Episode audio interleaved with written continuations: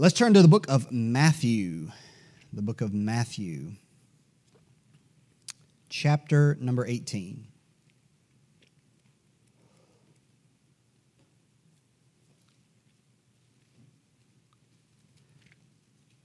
Matthew chapter 18, verse 1 is where we will begin reading. I can't deny that this is on my mind for several reasons.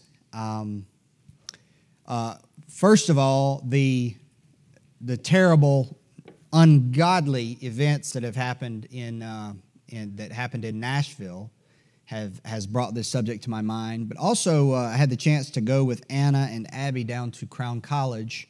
They wanted I said down over to Crown College, and uh, so that they could see um, see that there and and you know inquire about maybe going there at some point in the future. So. Um, and uh, we got to sit in a class, and it was methods of, of, methods of teaching the Bible. And it just so happened that his lesson that day was on how to teach the Bible to children, and it was a really good lesson.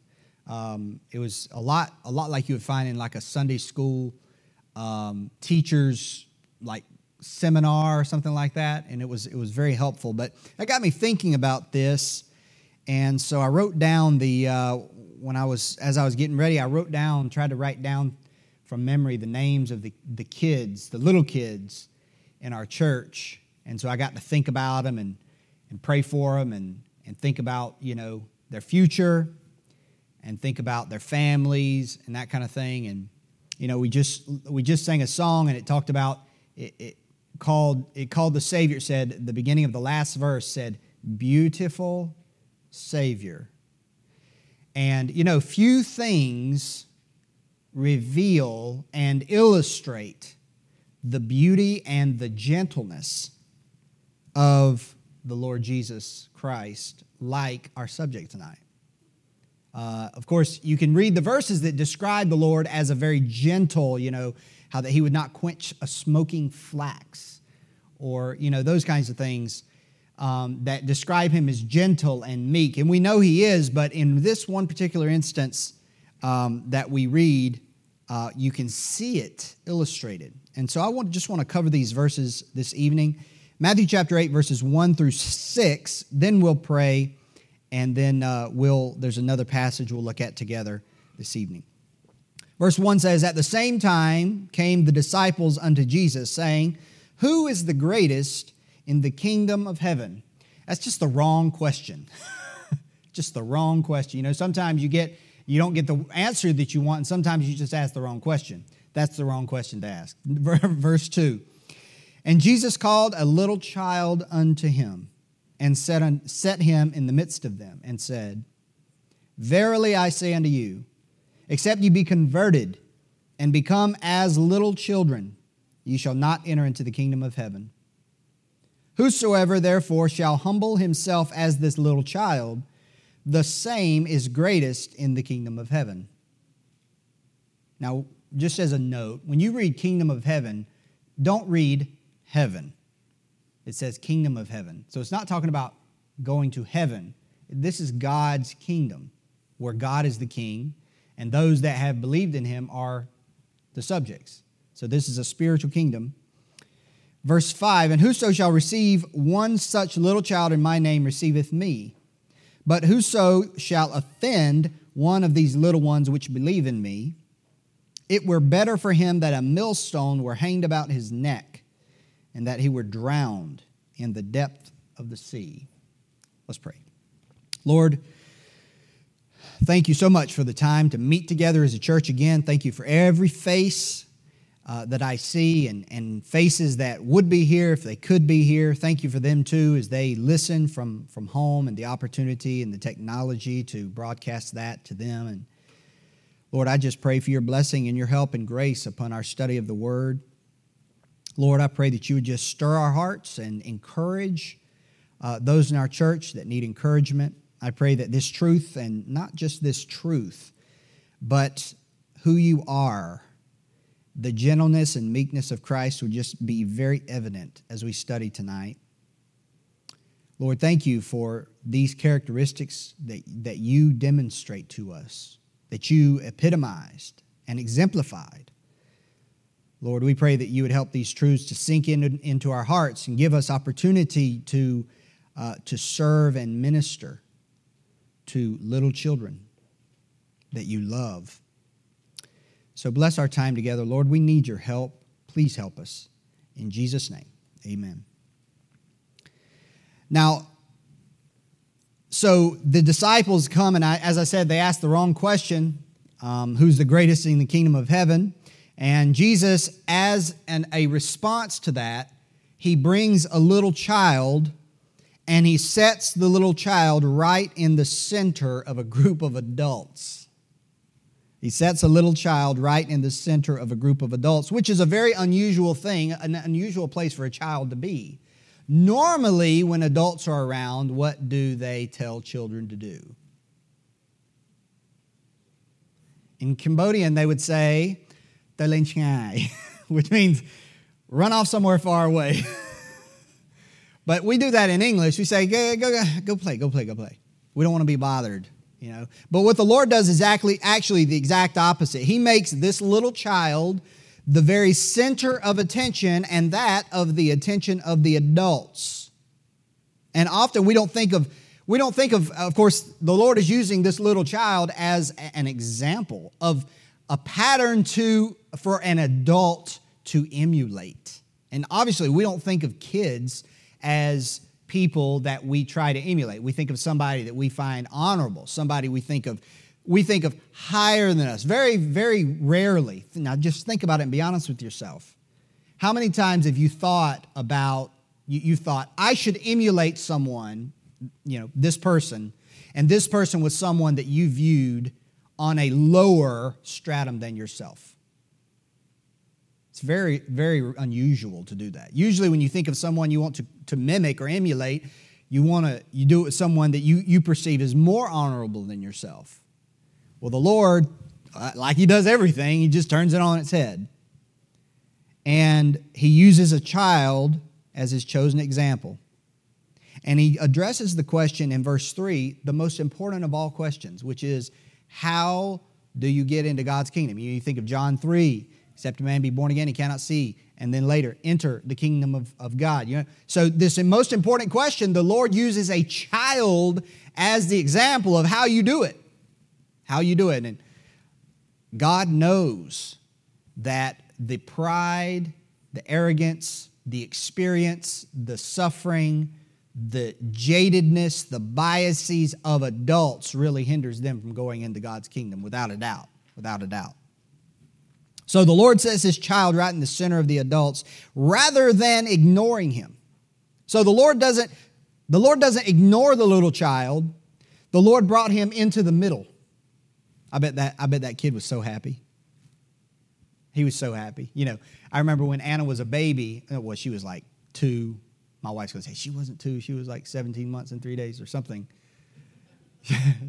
she would know, and she would know what she was wearing and all these things. So if, but I remember that we we were somewhere and uh, there was a group of I think it was little boys, and she walked right, I mean, she was only like two or three years old. She walked right into the middle of them, and there was a circle of these like 12 year old boys that were just standing around and they were talking. And so she walked right into the middle of them. She just found her way and found a crack and, and wiggled her way right in and just looked up like this. That's what the Lord did with the kid, though, with this little child. Now, I don't know how old this child was, but he put him right in the middle. And then in verse 10, look what it says Take heed that ye despise not one of these little ones. So rather than shooing him away, the Lord brings him close and sets him in the middle. What attention that the Lord gave this kid. I love it. And he sets this child as a pattern to adults to follow. And the fact that he does that, you know what that does? That is a test you know, as I said, most of the time we look, we look lightly upon children. We lightly esteem what they do. We do not consider, just speaking transparently here, we do not consider them to, to be someone or their, what they do to be something we should follow and mimic. But the Lord makes this child that, the pattern to follow, as, as a test of our own humility. He uses something low and base to say, now do this. See this? This is right. You're not. This is right. You want to be great. This is right. And then he says in verse number, he says, uh, verse number three again, Verily I say unto you, except you be converted and become as little children, ye shall not enter into the kingdom of heaven. Now, what, what, are, what are the prom- prominent characteristics of little children? You could probably come up with some. In verse number four, what does he mention? He mentions one characteristic, which is what? That humility. Okay, so I thought of a couple more. You could probably think of some, especially those of you that have worked with kids and stuff or have kids. Uh, I thought of, uh, of several that the Lord says these are prominent characteristics of little children that the Lord sets as examples to anyone who would enter the kingdom of God. That's pretty, that's pretty straightforward. I mean, this deals with salvation, eternal life. That's a pretty important question.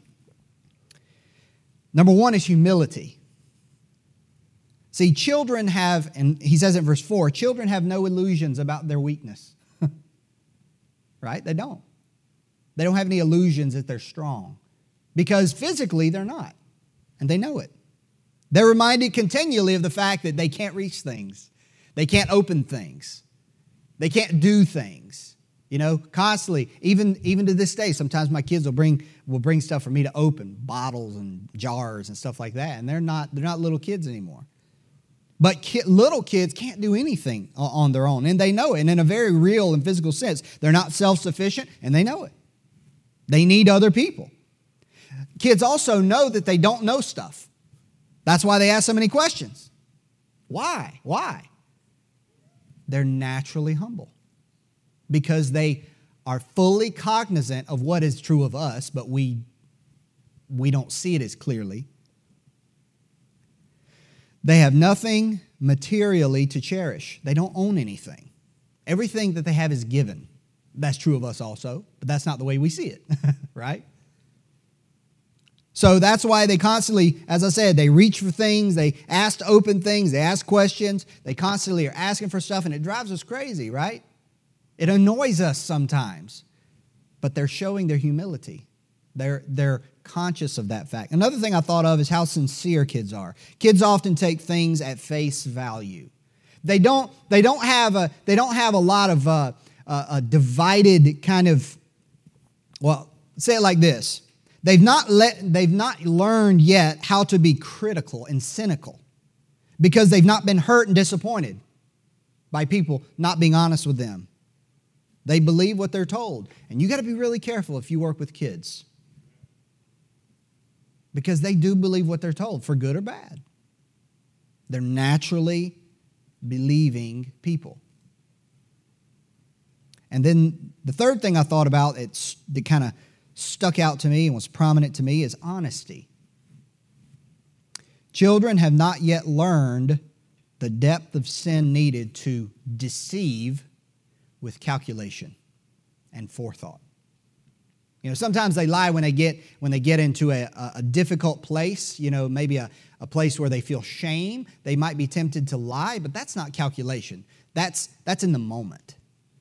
But as they get older, you know, of course, that changes. In fact, one preacher I heard, he says, he's talking about the depravity of man, and he says, you know, we think they're all cute, but they're really vipers and diapers. I thought, yeah, that's pretty much it. They're just little vipers. they grow up into big vipers. Well, like, like us, right? See, children, they say what they think, and that embarrasses us, but they don't have any mixed motive. Look at Matthew, hold your place there. Look at Matthew chapter 21, verse 16. This is a good example.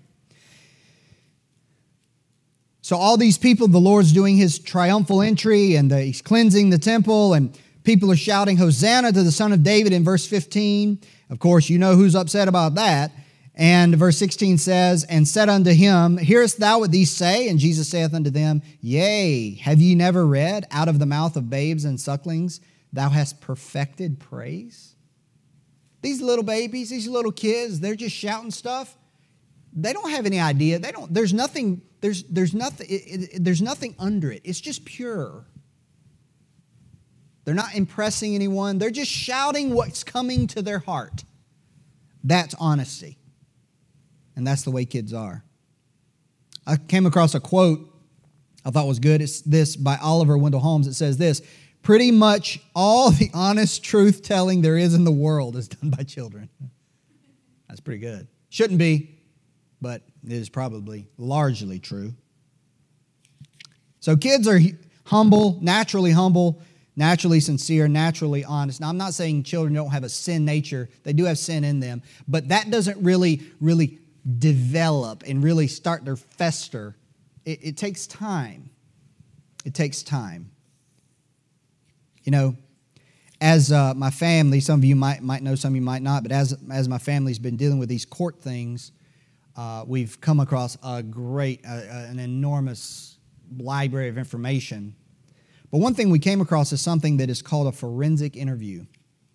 And sometimes when, when bad things happen to little kids, the uh, investigators can do, or they can have like child services or something like that, uh, a trained person to do what's called a forensic interview. And this deals with the honesty of children. And it usually they can do it up to about 11 years old because at 11, the, the, the, the detective we were talking to said that at about 11 years old is when a child begins, usually begins to be able to deceive, like with forethought. But up until that time, they can do what's called a forensic interview. And what that does is you sit a child down, and there's very strict guidelines. You cannot lead the child, you have to make the child comfortable, and the child just talks.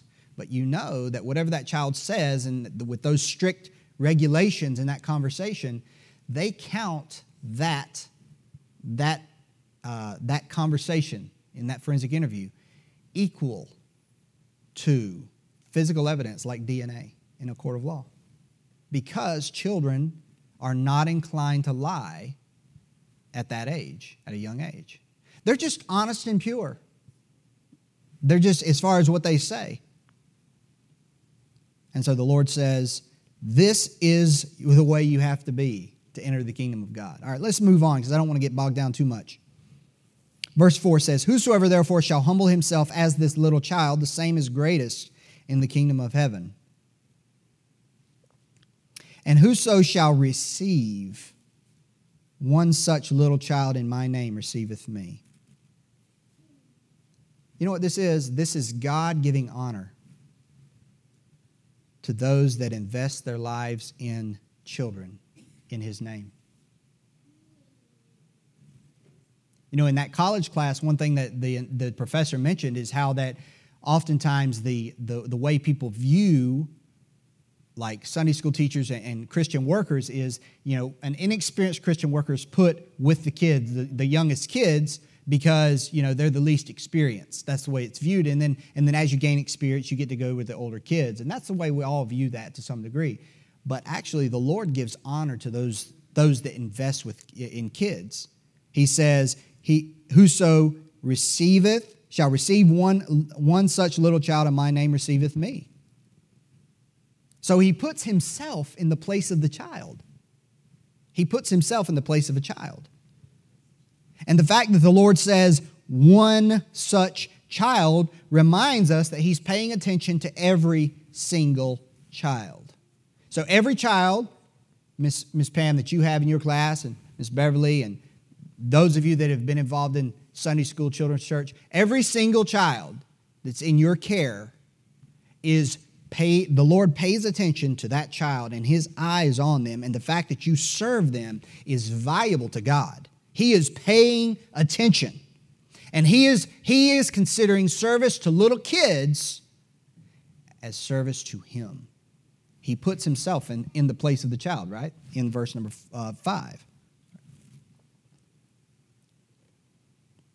So I just want to say a few words to those that work with kids or those that might work with kids. We shouldn't look at working with kids as a lesser kind of diminutive kind of an important job.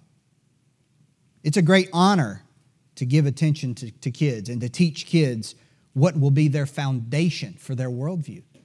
Because if you lay those foundations right when they are little, they, whether they like it or not, will carry those things into adulthood.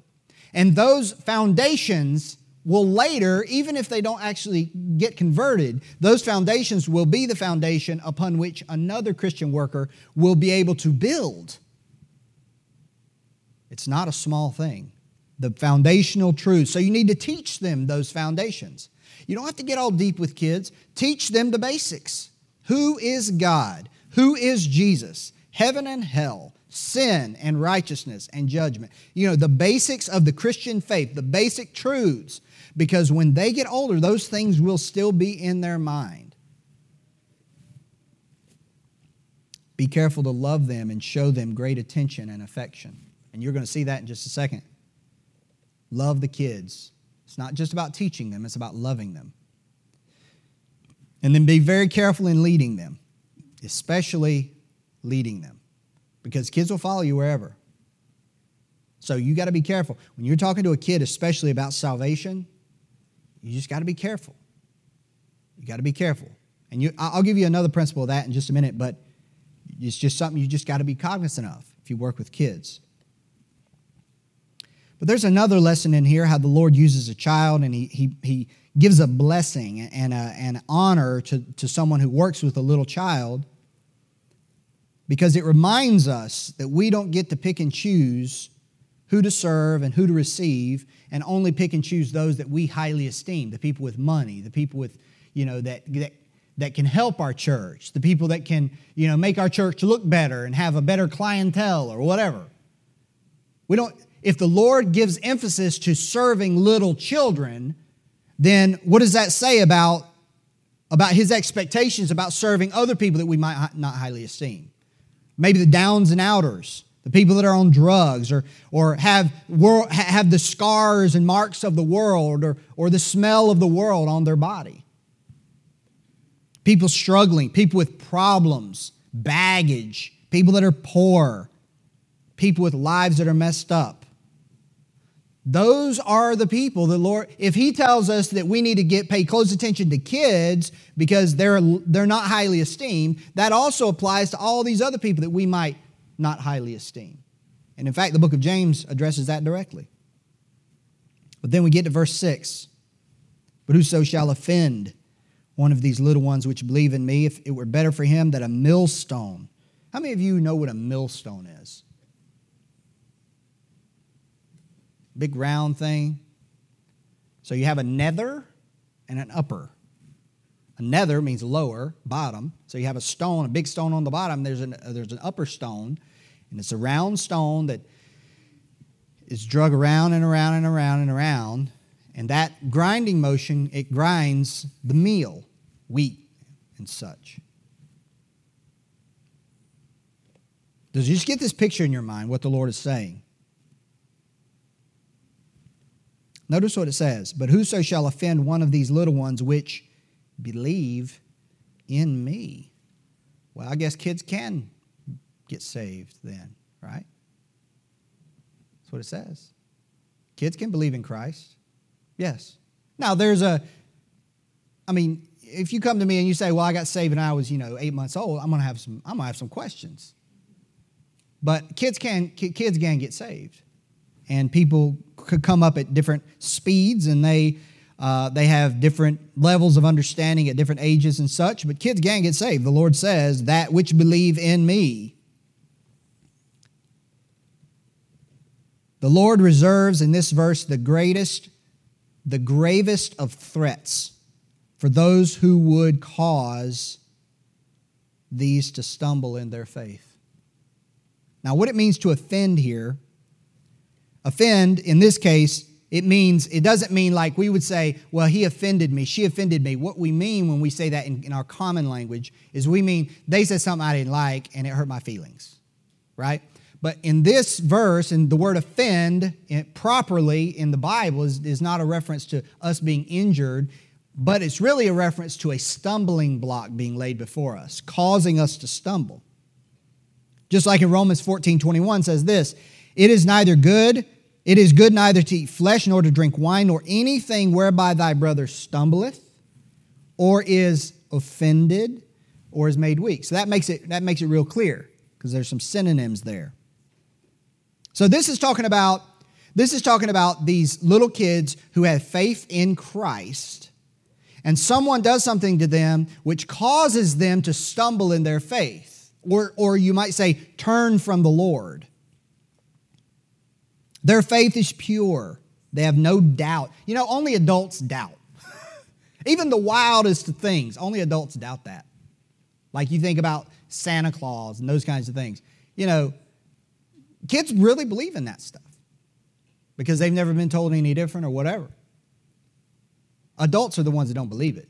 Now, so that's why truth is truth is important. You know, it should be true and real, of course. That's that's the, the foundation for teaching. But so you have these little ones that believe in Christ.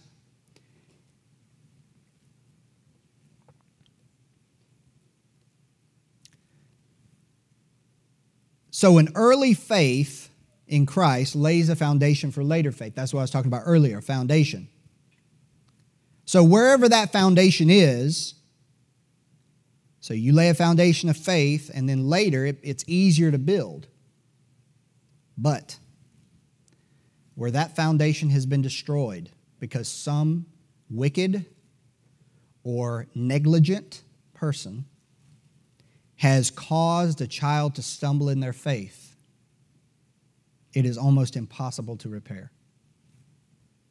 You know, many, many, many people that you find that are hostile to Christianity often came up in a home that was religious.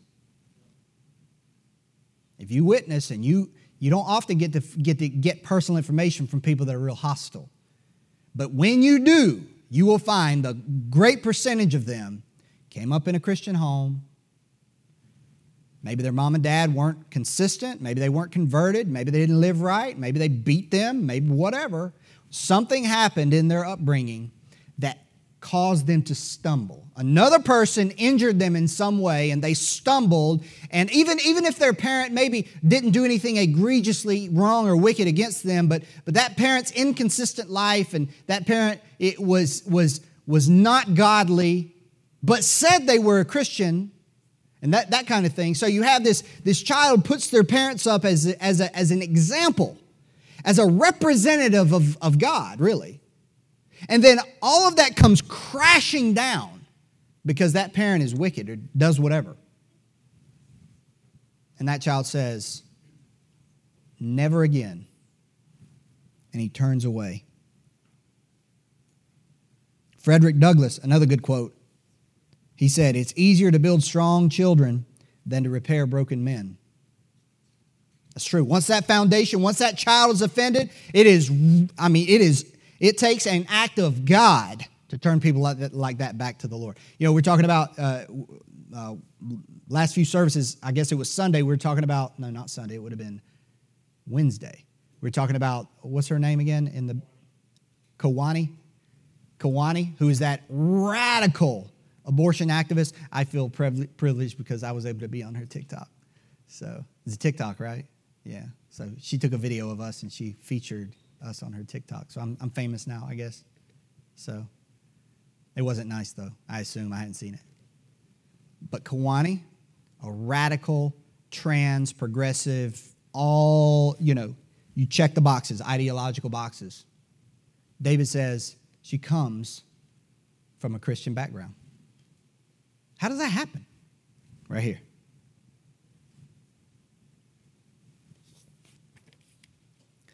Now, this verse in verse 6, sometimes people understand, we read this verse, and it's natural to understand it, uh, understand it this way, but oftentimes the way we understand this verse is like this. This verse, we would say this verse means that no one should do harm to a child in a physical sense. And of course, that's true. That's true. But what's in view here is not really doing harm is in abuse. What's in view here is the child's faith the child's faith. Now, those are related, though, definitely related.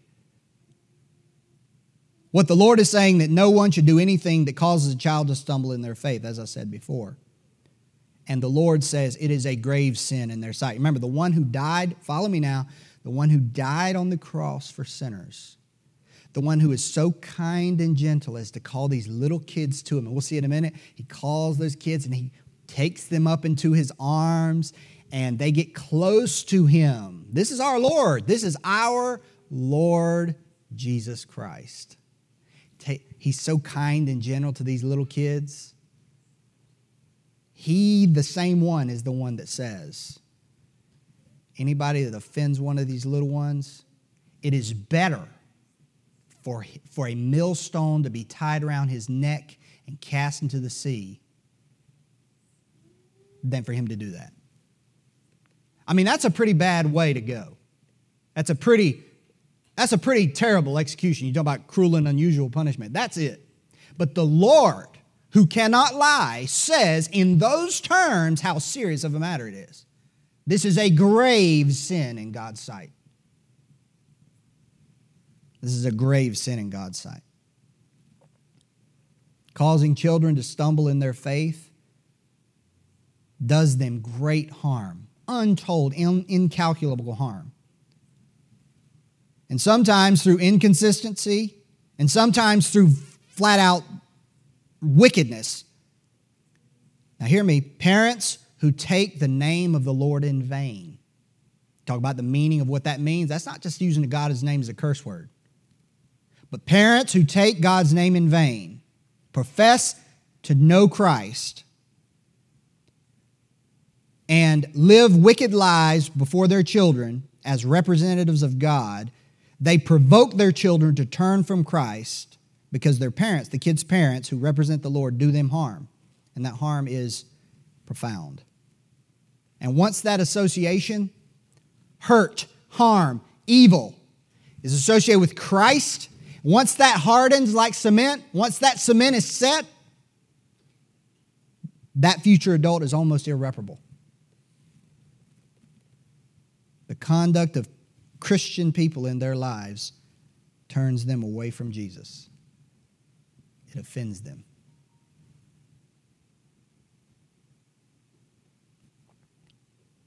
You know, and we look at this verse, and when I look at this verse, I think about kids who are actually physically abused by parents.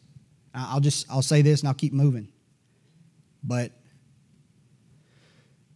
no church, no Christian, no parent, no Christian adult should ever ever be a safe place for somebody that harms children. Never. Sometimes you know, you know in, the, in our in our day how many how many how much of that stuff has come out in different religions and denominations and churches and stuff and some churches are kind of hidden that kind of stuff and little boys and little girls are abused physically and sexually and all those kinds of things and and it's hidden because oh we don't want the reputation of the church or or if they want to be really spiritual, we don't want the reputation, the, the name of Christ to be harmed. And so they cover it up, which actually is worse. It's wicked. And the Lord says, He gives among, uh, uh among the gravest threats in His Word, He gives to people that harm, that harm and offend children. And you think about some, think about it. Think about a little child who came up in a, in a family where people, where people went to church and not, not, not, not ungodly, atheistic, whatever, you know, uh, you know, people that are involved in Satanism. I'm talking about people that go to church because almost all these people do. That's the way it works. And they come up in a home that's a nightmare and they're, they, are, they are abused and harmed the whole life. What, do you think that they're going to identify with that religion? Absolutely not. That is what the Lord is talking about.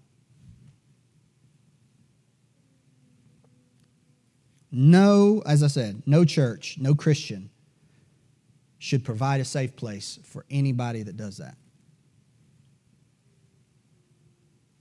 If you would look at Mark chapter 10.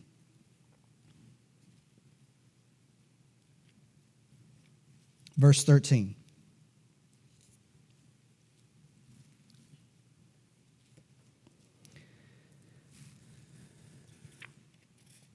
We'll be done in just a second. This is the last passage I want to look at. Hopefully, a little bit more pleasant.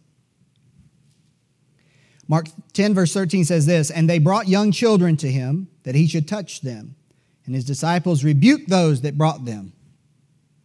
The, the disciples in this case, another example of the children coming to Jesus, before Jesus called the children to use as an exa- the child to use as an example. In this case, apparently the parents are bringing the child Because, you know, I mean, you know how to do it in, in these political rallies. You see their kids, they hold their kid up to Donald Trump and then kiss, you know, kiss the orange man.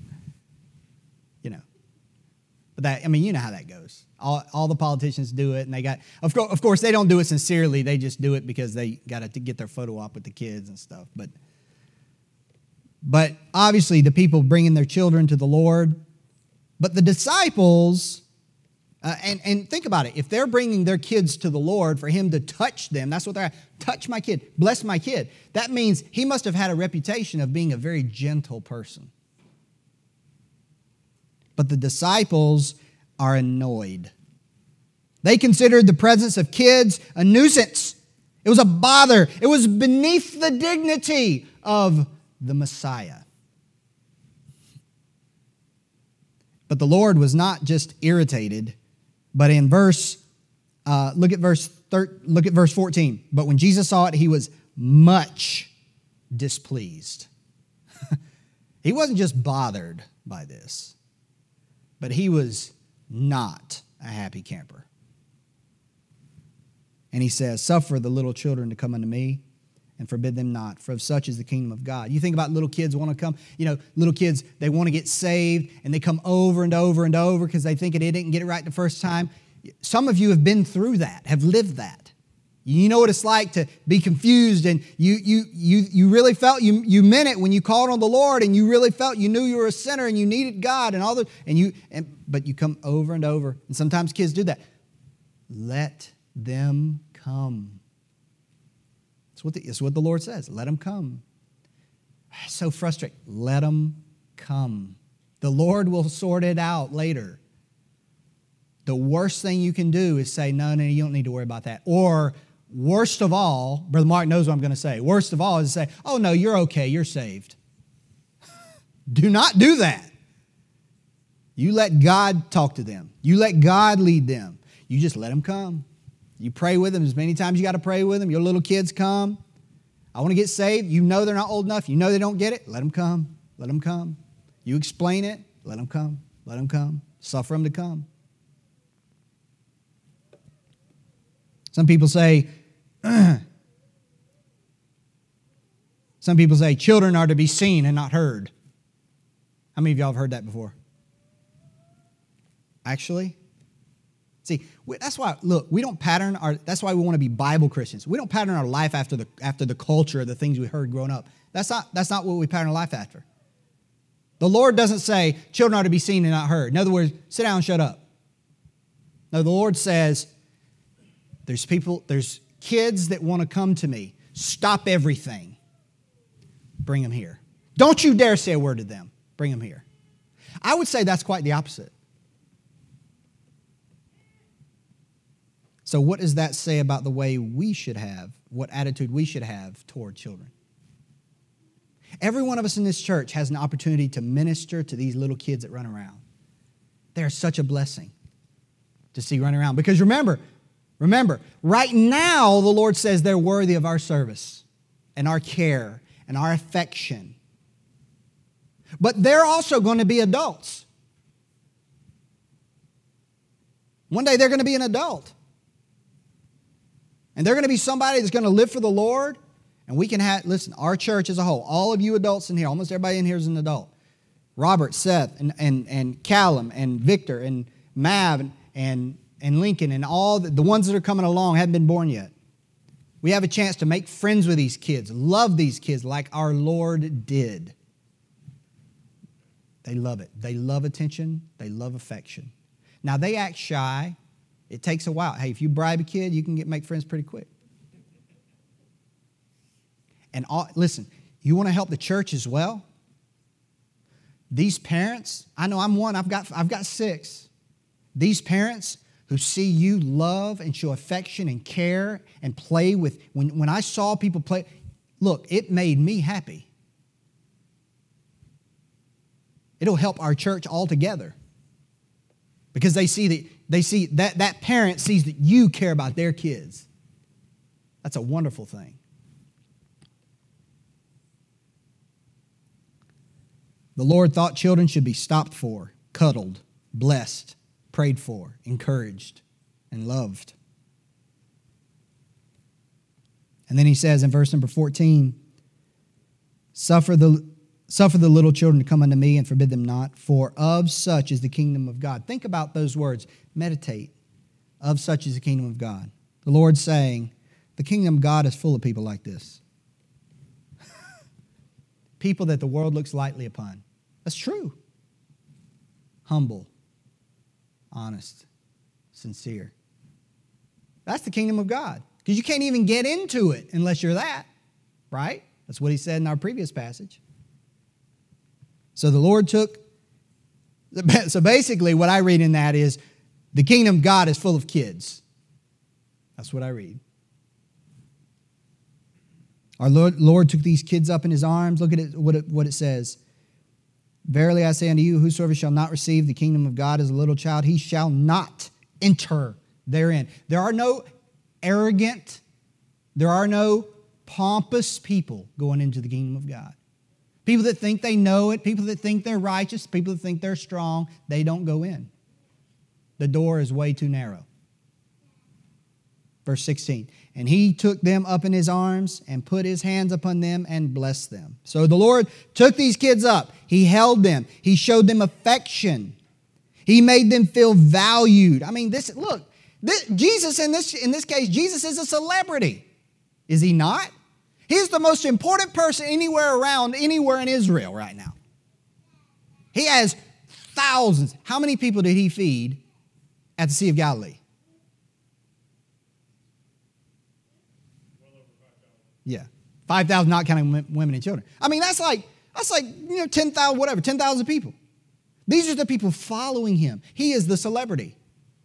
The, the one who is obviously the most important person is the very one who stops to spend time with a kid. How do you think that made that kid feel?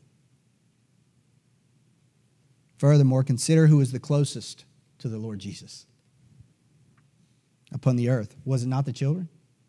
Who did the Lord bring up into his arms and pull close to him and put his hands on their head and bless them? They could smell his smell and probably feel his beard and felt his arms, the hair on his arms, like kids often do.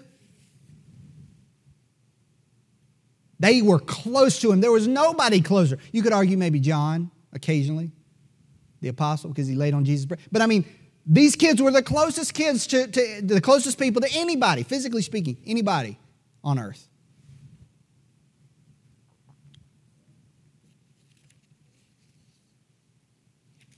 He had a sincere love for them. So, what did the Lord do? And I'll close with this. What did He do for the little children? Just as a summary, what we've read. He took them up in His arms, He gives them undivided attention, and makes them know that they are important to Him. That's what he did. You said, why don't them the self esteem? Uh, we're not talking about self esteem. We're talking about showing someone that, that you care and that you're valuable, they're valuable to you. You can't do too much of that. He gives them affection, He blessed them. And when you look at Matthew chapter 18, I'll read this really quick and we'll be done. Matthew chapter 18, verse 11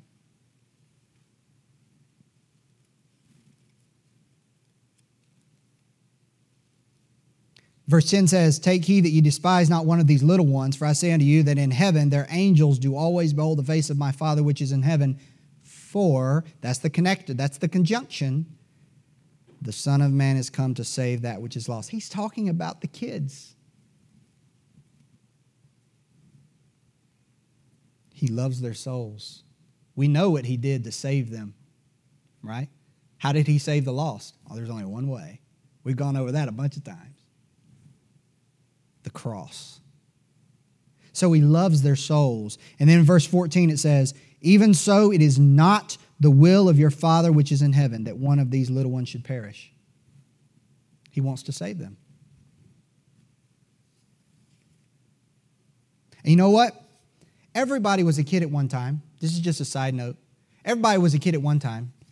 So either all the kids in this verse are the elect, or Jesus is referring to all kids who all become adults who he wants to save. That means he wants to save everybody.